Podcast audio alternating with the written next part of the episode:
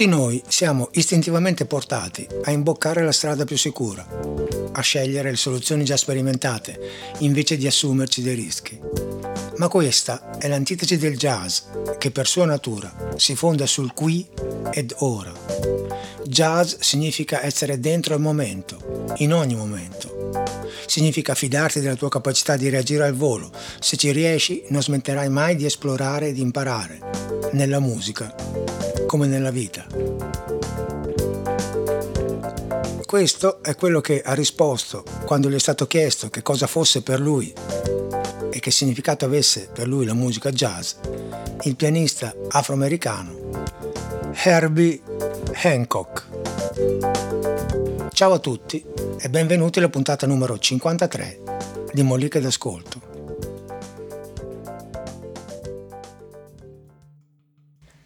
Herbie Hancock, pianista classe 1940 e tutt'oggi in attività, a ulteriore dimostrazione di quanto sia significativo e importante avere un, un, costante rapporto con la musica che ti aiuta a mantenerti bello, sveglio e pronto, è un altro di quei musicisti che hanno sempre rifiutato di essere etichettati in un genere specifico in, in realtà lui è stato un uh, bimbo prodigio perché ha cominciato a suonare prestissimo ed è entrato molto presto a far parte di uno dei gruppi jazz più importanti di tutti i tempi sotto l'ala protettrice di Miles Davis, il famoso quintetto degli anni 60 con Miles Davis appunto, il giovanissimo allora diciassettenne Tony Williams alla batteria, il sassofonista Wayne Shorter e il contrabbassista Ron Carter, un quintetto che ha segnato la storia del jazz negli anni 60, è stato uno dei gruppi più importanti.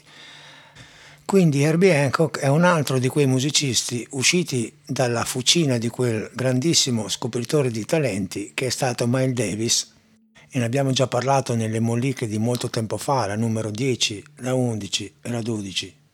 Basti pensare che solamente per rimanere nell'ambito dei pianisti, in quegli anni, tra la fine degli anni 60 e i primi anni 70, nei gruppi di Miles Davis sono passati appunto Herbie Hancock, Joseph Zawinul, che poi ha fondato il Weather Report, eh, Chick Corea, che ha avuto una carriera strepitosa, e Keith Jarrett, un pianista stratosferico di cui abbiamo parlato nella mollica numero 1, quella dedicata a Somewhere Over the Rainbow.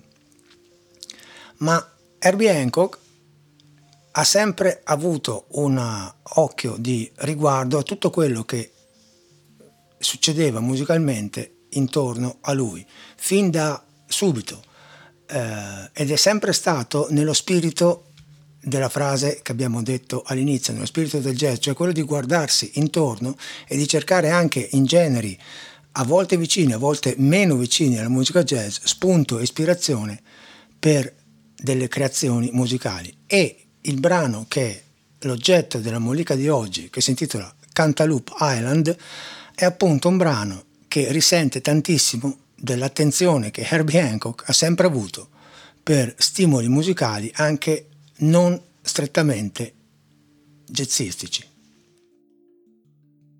La sua inclinazione ad avere un rapporto molto sanguigno, molto fisico, molto ritmico anche con, con la musica, con il jazz, L'ha dimostrata fin da subito perché nel suo primo album solistico, che è del 1962, intitolato Taking Off, e pensate lui aveva solamente 22 anni, ha inserito un brano molto particolare con un andamento ritmico abbastanza evidente che sarà poi di spunto anche per Cantaloupe Island.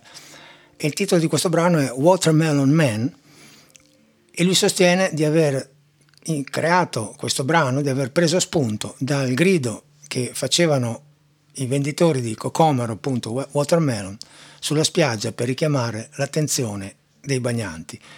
E Watermelon Man, l'inizio è questo.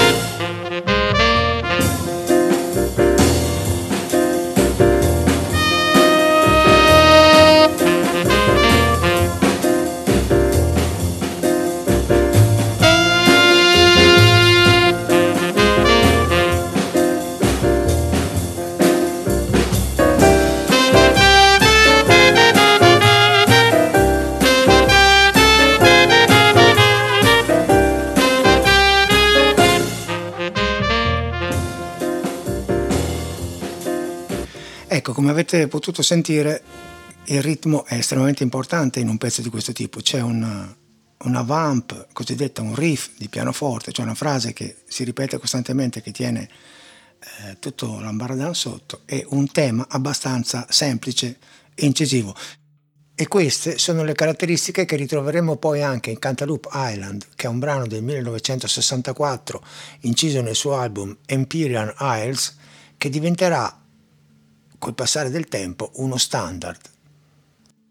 Gli standard che cosa sono? Ne abbiamo già parlato in alcune delle molliche precedenti. Sono praticamente dei brani eh, che fanno parte della tradizione eh, musicale americana, nordamericana, e che sono praticamente il bagaglio culturale di qualsiasi musicista, di qualsiasi cantante, indipendentemente dal genere, americano che si rispetti. Molto spesso sono oh, brani tratti da film o da musical, uh, per esempio abbiamo parlato di My Funny Valentine che è stato tratto da un musical che è suonato sia da Miles Davis, ne abbiamo parlato nelle moliche relative, sia da um, Chet Baker e ne abbiamo parlato nella mollica dedicata a Almost Blue, appunto un brano di Chet Baker che è diventato famosissimo per la sua versione di uh, My Funny Valentine e ce ne sono tantissimi.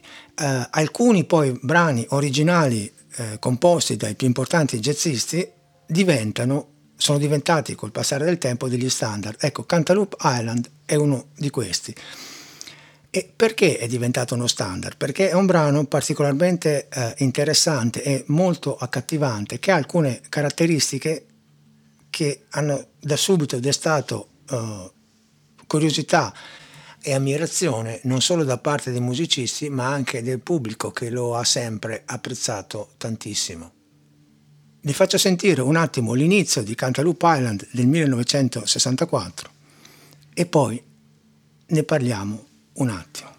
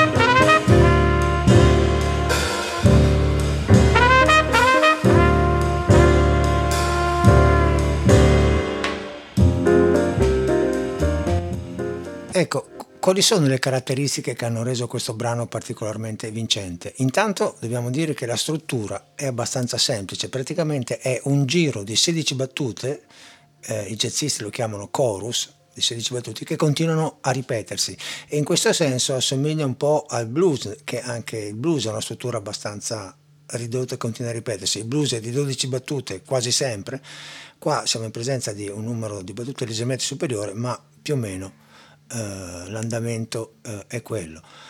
Dopodiché l'altra carta importante, forse la più importante, è l'impulso ritmico di questo brano, che è abbastanza particolare, che non è strettamente legato alla musica jazz, perché si basa su un riff suonato in questo caso dalla mano sinistra del pianoforte e dal contrabbasso che continua a ripetersi, che ha una proprio caratteristica molto personale. Ve lo faccio sentire estrapolato dal contesto e più lento in modo da farvi capire quello di cui sto parlando.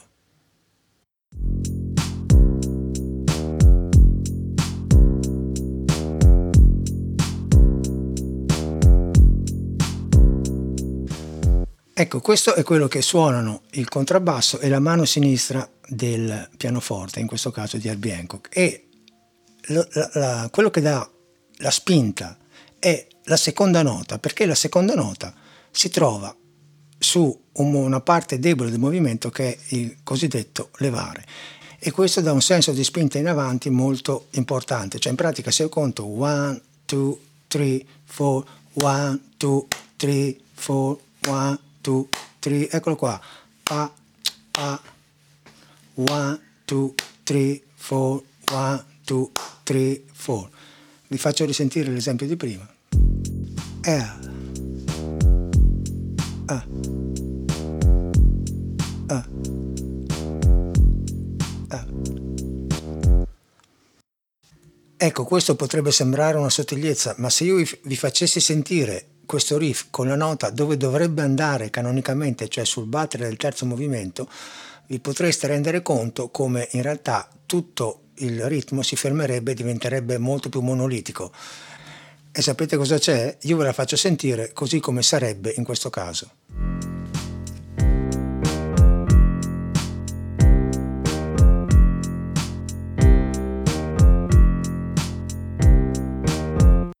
È evidente come così tutto quanto diventa molto più seduto e molto meno mm, groovy, no? molto meno spinta.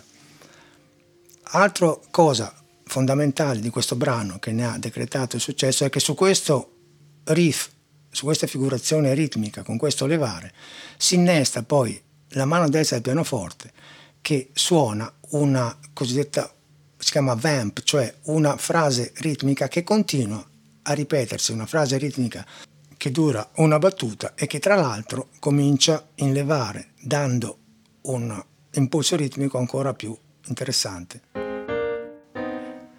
One, two, four, one, two, one, two, four. Le due cose combinate insieme danno questo risultato.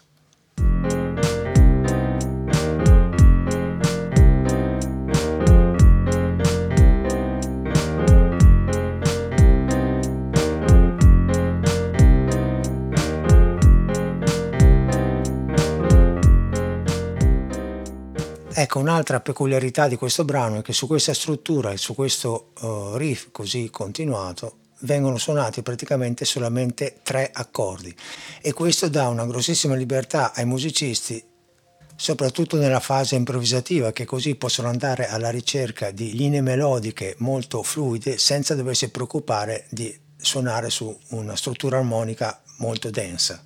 E in questo devo dire che, che Herbie Hancock ha preso un po' dalla lezione di Miles Davis con il suo jazz modale, in cui appunto ci sono pochi accordi, in modo da potersi concentrare maggiormente sulla fluidità melodica dell'esecuzione.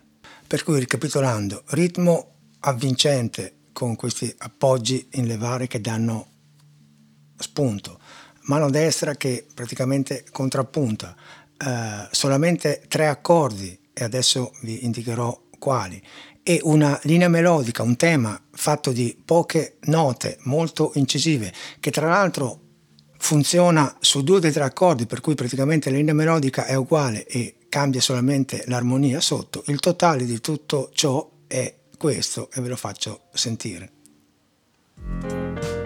Questo è il ritmo, 1, 2, 3, 4, riff introduttivo, 3, 4, il pezzo parte qua, 3, 4, 1, 4, seconda battuta, sempre stesso accordo, terza battuta, quarta, qua cambia l'accordo, 3, 4, per quattro battute, e la melodica è la stessa qua cambia l'accordo, il terzo, sempre per quattro battute. E per finire il giro di nuovo quattro misure del primo accordo. 1 2 3 4 1 2 3 4 per arrivare a 16 1 2 3 4 e si riparte e a questo punto ve lo faccio risentire nella versione di Herbie Hancock che chiaramente è molto meglio, in modo che possiate mettere insieme tutto il quadro. E vi chiedo di prestare particolarmente attenzione anche a come Freddie Hubbard, il trombettista, suona il tema, perché lo fa in maniera molto particolare, cioè quasi a, a spizzichi, a bocconi, si mangia un po' le note, ci sono un sacco di quelle che i jazzisti chiamano ghost note, cioè le note fantasma, che in realtà non si sa se le suona esattamente o meno. Uh, fateci caso, è veramente un modo di suonare questo tema abbastanza particolare è più veloce degli esempi che ho fatto prima, chiaramente. Tempo 1, 2, 3, 4, 1, 2, 3, 4.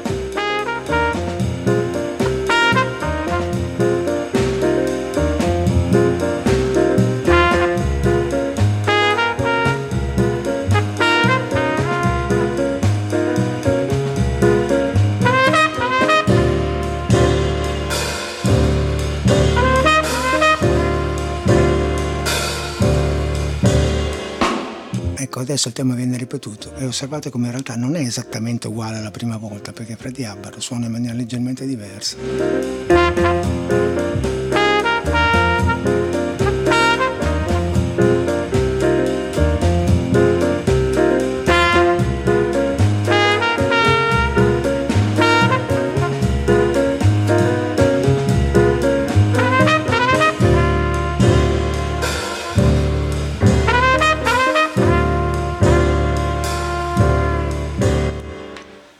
Hancock nella sua carriera ha sempre avuto, come dicevo prima, un occhio di riguardo per tutto quello che succedeva intorno a, alla musica jazz, è quasi come cioè, ha portato avanti praticamente da una parte una, una carriera jazz più, diciamo così, tradizionale, dall'altra si è sempre contaminato con uh, le cose interessanti che succedevano nel mondo della musica.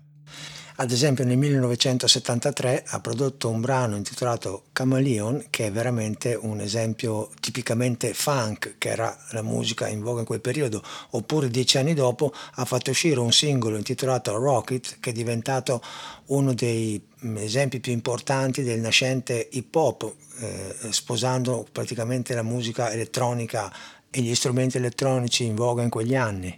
Nel 1987 ha fatto una cosa completamente diversa, nel senso che ha vinto il premio Oscar per le musiche di un film bellissimo di Bertrand Tavernier intitolato Round Midnight. Ha preso anche alcuni brani pop rock, li ha fatti diventare degli standard. C'è un, uh, disco suo intitolato appunto The New Standards, dove ci sono molti brani di artisti importanti eh, rivisti in chiave jazz, tipo Mercy Street di Peter Gabriel oppure Norwegian Wood dei Beatles, ehm, in una versione bellissima, oppure Love is Stronger Than Pride di Sade, oppure Scarabo Fair di Simon e Garfunkel. E questa sua eh, caratteristica ha incuriosito la caratteristica di essere sempre attento a quello che succede e di dare sempre un, una mm, forte impronta ritmica alla sua musica, ha incuriosito tantissimo all'inizio degli anni 90 un gruppo eh, hip hop, gli Us 3, scritto US 3, che fatalità eh, incidevano per la stessa eh, etichetta, la Blue Note, cui, eh, per la quale eh, registrava Herbie Hancock agli inizi, infatti Cantaloupe Island è eh, inciso su un, brano, su un disco Blue Note, e eh, hanno ottenuto il permesso dalla Blue Note di riutilizzare l'idea di fondo di Cantaloupe Island creando un brano che si intitola Cantaloupe, scritto Canta L-O-O-P, in cui il loop sta per la tecnica di costruzione di tantissimi brani hip hop, il fatto di prendere delle frasi, campionarle e di ripeterle. Eh, in questo brano loro hanno preso, hanno campionato la frase eh, ritmica di pianoforte di Herbie Hancock e ci hanno creato sopra qualcosa di estremamente interessante, eh, stravolgendo in parte il brano che infatti non ha più quel titolo lì, ma comunque l'idea è partita da lì e eh, suona in questo modo. You know ecco il campionamento della frase di Herbie Hancock. È questo. Questo è il disco del 64, campionato. E qua vengono aggiunte le sonorità più moderne, più grintosi.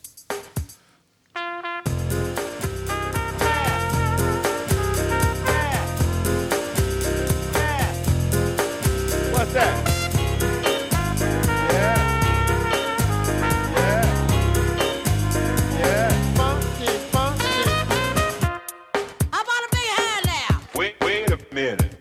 Groovy, groovy, jazzy, funky, bounce, bounce, dance as we dip in the melodic sea.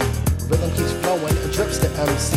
Sweet sugar pop, sugar pop, rocks and pop. You don't stop till the sweet beat drops. I shall improve as I stick and move. Vivid poems recited on top of the groove. My floating like a butterfly, notes set afloat, sung like a lullaby. Brace yourself as the beat hits ya. Dip, trip, hip, fantasia.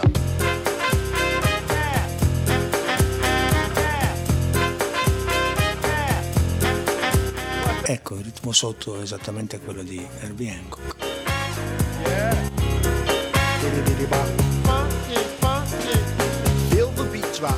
Molto groovy. Molto ritmico.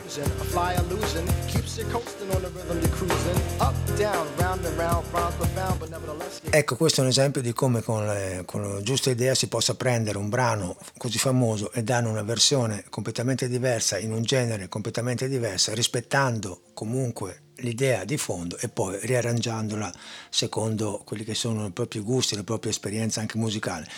Eh, oltre a questo è importante notare secondo me come il tema suonato dal trombettista in questa versione degli Us 3 il trombettista è molto bravo, ma suona il tema in maniera completamente diversa rispetto a quella di Freddie Hubbard, cioè molto più seduta, molto più jazz quasi potremmo dire, prendendosi i propri tempi rispetto alla versione del suo molto più illustre predecessore.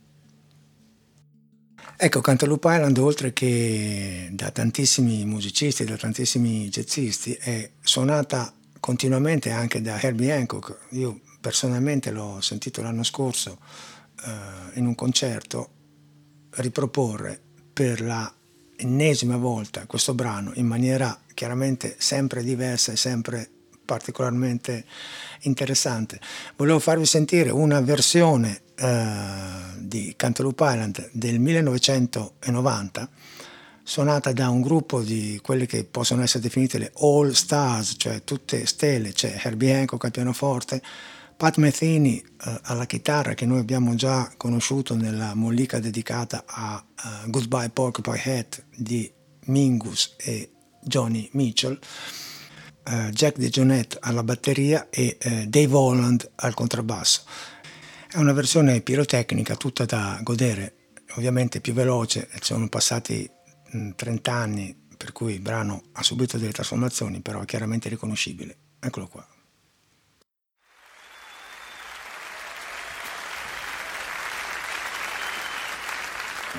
In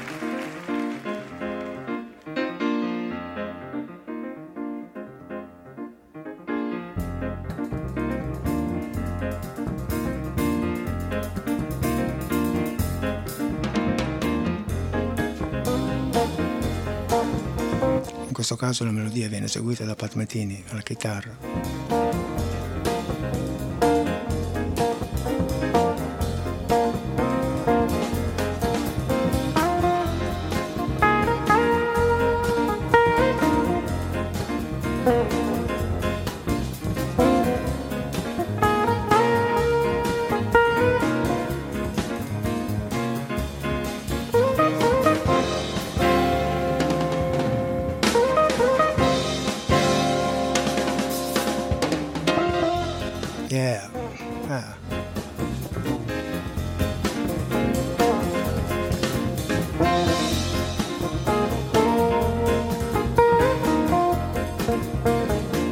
Sentite che groove pazzesco.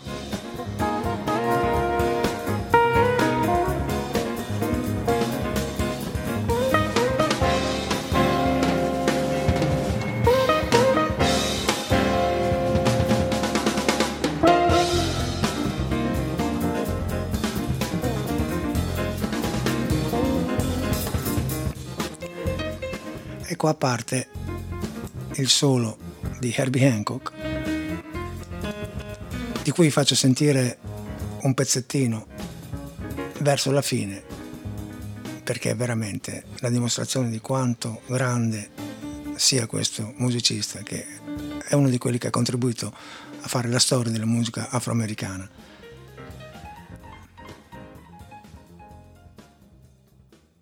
Il brano, come avete potuto capire, è interamente eh, dal vivo e questa è il, parte finale del solo di Herbie Hancock che serve poi da lancio per l'ultimo assolo, che è quello di Pat Metini, che è spaziale anch'esso.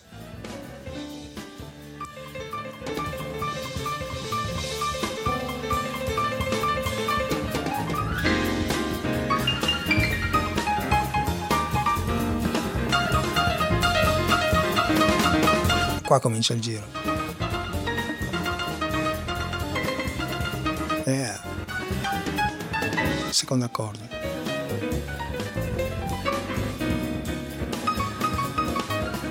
Terzo.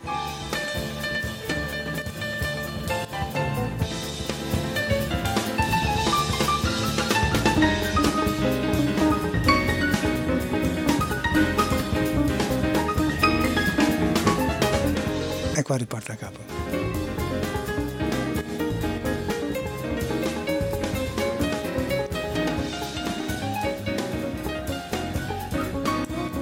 Sentite che roba.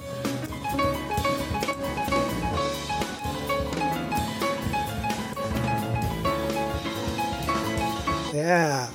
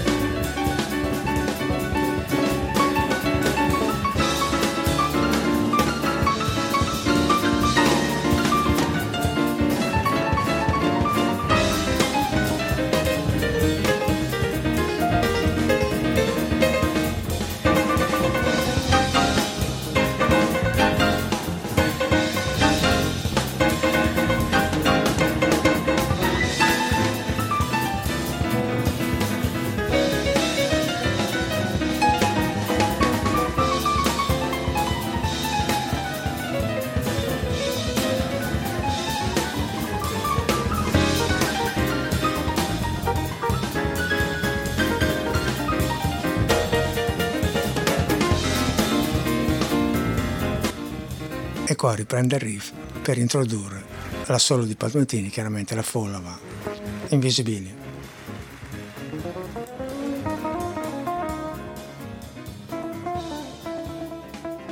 Tra l'altro la cosa carina, se guardate questo filmato che trovate su YouTube, a parte che anche l'assolo di Palmettini è spaziale, ma mh, è carino vedere come sono vestiti Palmettini e, e Jack De Junette perché sembra che siano andati dallo stesso camiciaio a farsi fare quelle camicie multicolori che risultano abbastanza improbabili, cioè molto da, da palco, però insomma così. è strano che in due ce l'abbiano praticamente quasi uguale. Ecco, per chiudere questa mollica e per farvi un po' capire la particolarità e la peculiarità di suonare musica jazz e di essere in un gruppo jazz, volevo mh, raccontarvi quello che lo stesso Herbie Hancock ha detto parlando di una sua esperienza che ha fatto a metà degli anni 60, che dà un quadro perfetto di cosa voglia dire essere un jazzista e suonare con un gruppo di jazzisti. E dice, siamo a Stoccolma a metà degli anni 60 sul palco col Miles Davis Quintet. Siamo in tour, lo show è incandescente, la band affiatata, siamo tutti sintonizzati, tutti sulla stessa lunghezza d'onda. La musica fluisce, c'è il contatto con il pubblico, ha una magia, un incantesimo. Tony Williams, il batterista prodigio che ha cominciato a suonare con Miles Davis da ragazzino, allora aveva 17 anni, aggiungo io, è un vulcano. Le dita di Ron Carter volano su e giù per il manico del contrabbasso, il sax di Wayne Shorter urla come un indemoniato. Noi cinque siamo diventati un'entità sola, seguiamo la corrente della musica. Stiamo suonando So What, un classico di Miles, e raggiungiamo l'apice quando ci lanciamo verso il suo assolo. L'intero pubblico è stregato. Miles attacca, apre la strada all'assolo e un attimo prima di scatenarsi fa un respiro. Proprio in quel momento io suono un accordo completamente sbagliato. Non ho idea di come mi sia venuto, so soltanto che l'accordo è sbagliato nel momento sbagliato e ora eccolo lì che penzola in bella vista come un frutto marcio. Oh merda, penso, è come se avessimo costruito una meravigliosa casa sonora e io gli avessi appena dato fuoco. Miles si ferma per una frazione di secondo, quindi suona delle note che non so come, per miracolo, fanno sembrare giusto il mio accordo. In quell'attimo credo proprio di essere rimasto letteralmente a bocca aperta. Che razza di stregoneria era? Da lì Miles spiccò il volo, sfoderando un assolo che portò il brano in una direzione completamente nuova e il pubblico era in delirio. Detto questo, ciao a tutti e al solito, fate bravi.